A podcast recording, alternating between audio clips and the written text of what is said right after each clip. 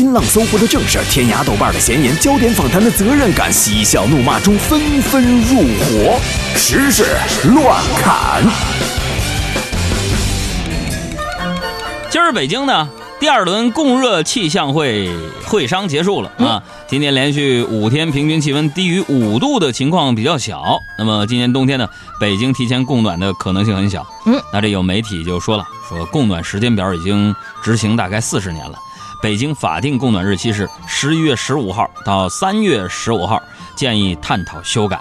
嗯，就是把这供暖的时间根据每年不要固定化。是，这根据我的生活经验啊，嗯，最好的修改方案应该就是把这个供暖时间和大家的这个母亲要求大家穿秋裤的时间统一起来啊。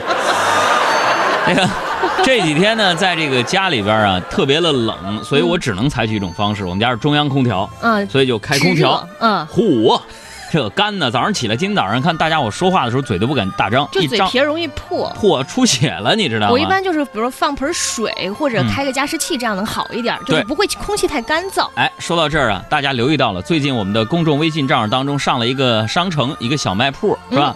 今天我们也要送福利给大家伙儿啊！说到冬天呢，今天天气比较干啊，你可能需要的是什么？是加湿器。对啊，但是我们又没有那么多钱送加湿器，怎么办呢？但是又想给大家谋福利，对，我们就呃找了一个加湿器的一个供应商啊，大家可以去选择，同时呢，管他们每个人要出来十块钱的现金的抵用券。现在给我们的公众账号回复“加湿器”啊，回复公众账号“加湿器”，然后你识别弹出的二维码。我们就会送给大家十块钱的车载加湿器的优惠券，我们只送一百个人啊，送完为止啊，送完为止。给我们公众账号回复“加湿器”三个字儿，识别二维码，你就可以得到十块钱的现金的抵用券。你购买这加湿器，哎，一百个人就可以，起码给你砍掉十块钱啊，能便宜是点。嗯嗯。再来说王健林的新闻。嗯，最近呢，王健林在做企业培训，在讲到企业诚信文化的时候，用海尔砸冰箱举例说明了一个案例。哎，刚才我说了，再回顾一下，这是我们万达诚信经营，可以说一辈子今后这个企业永远都可以值得骄傲，都可以我们来宣讲一个诚信经营典型事例。我在当年董姐的会上讲过，我们这个事例比海尔砸冰箱的事例伟大多了。砸二十几台冰箱才几个钱呢？我们砸了三百五十几个商铺啊，对不对？砸了六亿多，这个而且又又赔的不是六亿多，赔的是十亿多。刚才我说了，这段影像得到了来自什么海尔官方的回应啊，抛出了买不起房这个梗啊，这个。随后呢，一堆蓝威的这个官微啊，在海尔的这条微博下面工工整整的造句，就是虽然空格，但是我还是买不起房，说的多么的 心酸呐！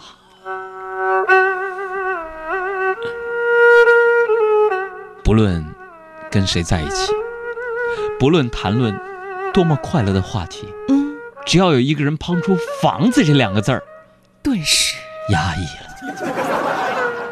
还记得从前呐，每次想到自己买不起房啊，当不成房主的时候啊，我这心中啊，就涌出无限伤感啊。这时候我就会上网四处发一些没有内容的帖子，下面就有人问我呀，说楼主你干啥呀？其实啊，那时候我什么都不想干呢。嗯。就想让你们叫我一把楼主啊！现在呢，我成熟了，更加理智了啊！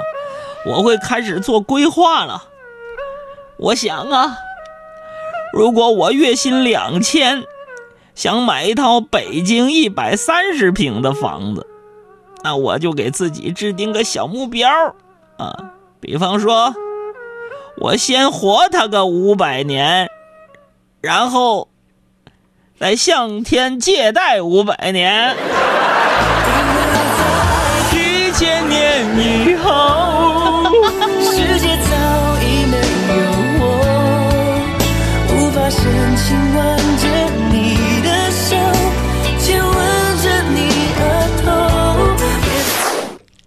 说完了王健林，我们再来说一说王思聪。嗯，胡润研究院二零一六胡润八零后富豪榜公布了，一九八八年出生、身家六十亿的王思聪呢，只能位居第十一位。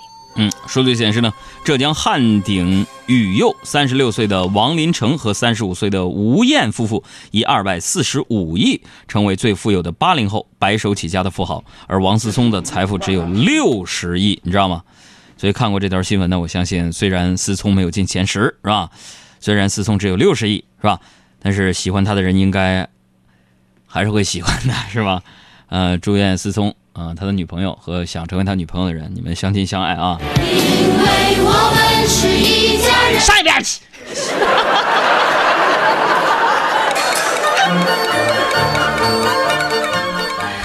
来说一个学英语的事儿。近日呢，有四川成都市民展示了收藏的一本印有“咸丰十年”字样的英语教材。嗯，在书中呢，画了十二个小格子，每个格子里边都是一句英语。最上边呢是汉语的句式，中间呢是英语的句式，最下边呢是汉语注音。这些注音呢都是用汉字来代替音标的。比如说这一句：“Tomorrow I give you answer”，对应的是托马六、安以、吉夫、尤、安无始为。据专家推断呢，这本英语书啊，应该是真的，属于清朝晚期。嗯，叫 Tomorrow I give you answer，就明天我给你答案，就是他妈六安以安以基辅 you 安无水安无水。据 专家推断呢，这本英语书应该是真的。嗯，这也是说，就是大家从小学英语的时候标注的中文读音的方法，都是老祖宗传下来的。嗯，那都是中国历史上最正统的英语学习方法。嘿。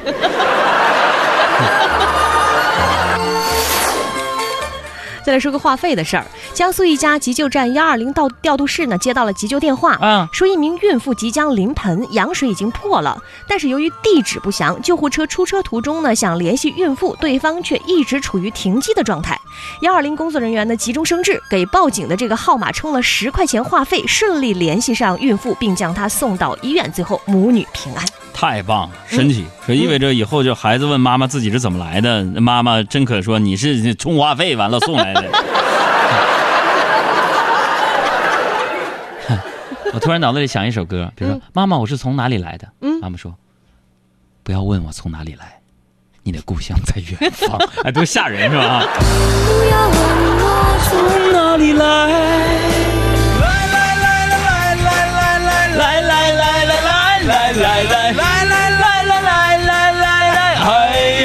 现场秀！再来说，世界顶级黑客大赛在日本东京落幕，有两名中国大学生所在的团队呢获得了冠军。他们的成绩是这样的：啊，十秒钟就攻破了谷歌手机，同时还攻破了 iPhone 6s。哎呀，太厉害了！厉害厉害！嗯，这个新闻看起来是个好消息。嗯，但实际上对广大男士来说呢，其实是一个噩耗。啊怎么呢？这不远在，这是黑客大赛，跟咱们什么关系？这意味着你们的老婆将会更加坚决的要求把自己的 iPhone 6s 换成 iPhone 7了，你知道吗？漏洞太多。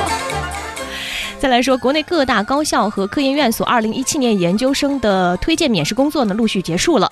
有一所这样的学校引起了大家的注意，那就是郑州大学化学与分子工程学院精英班里三十名同学全部保研成功。什么北大呀、清华呀、复旦呐、厦大呀、武大、南开、中科院系统，几乎是把国内顶尖名校都数了一遍。幸好我没在这班里。咋了？要不就我一个不保研，我多尴尬。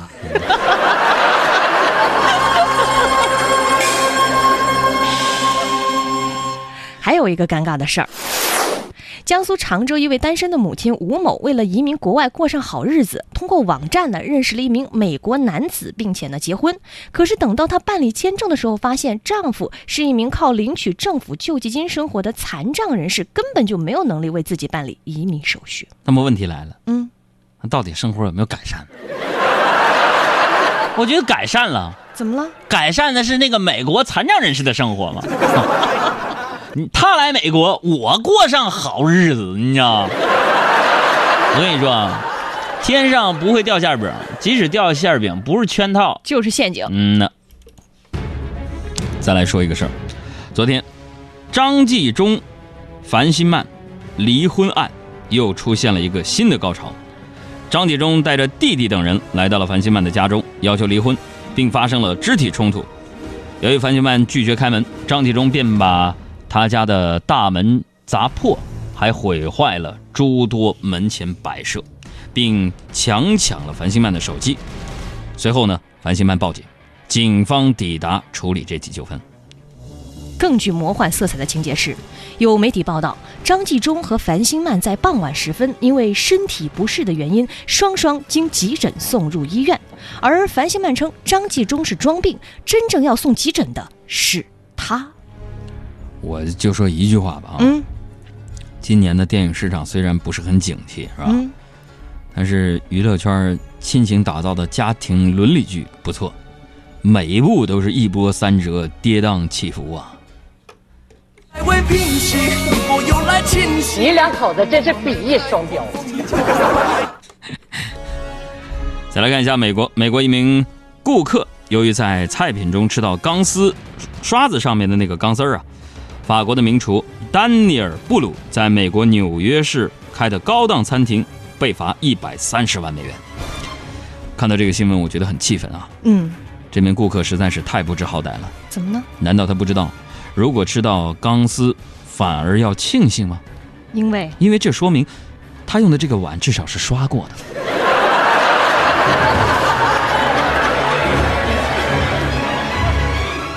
中国驻阿联酋大使馆证实，阿政府自一十一月一号起给予中国公民免签入境的待遇。中国公民持普通护照入境阿联酋无需预先申请签证，入境不收任何费用，停留期三十天。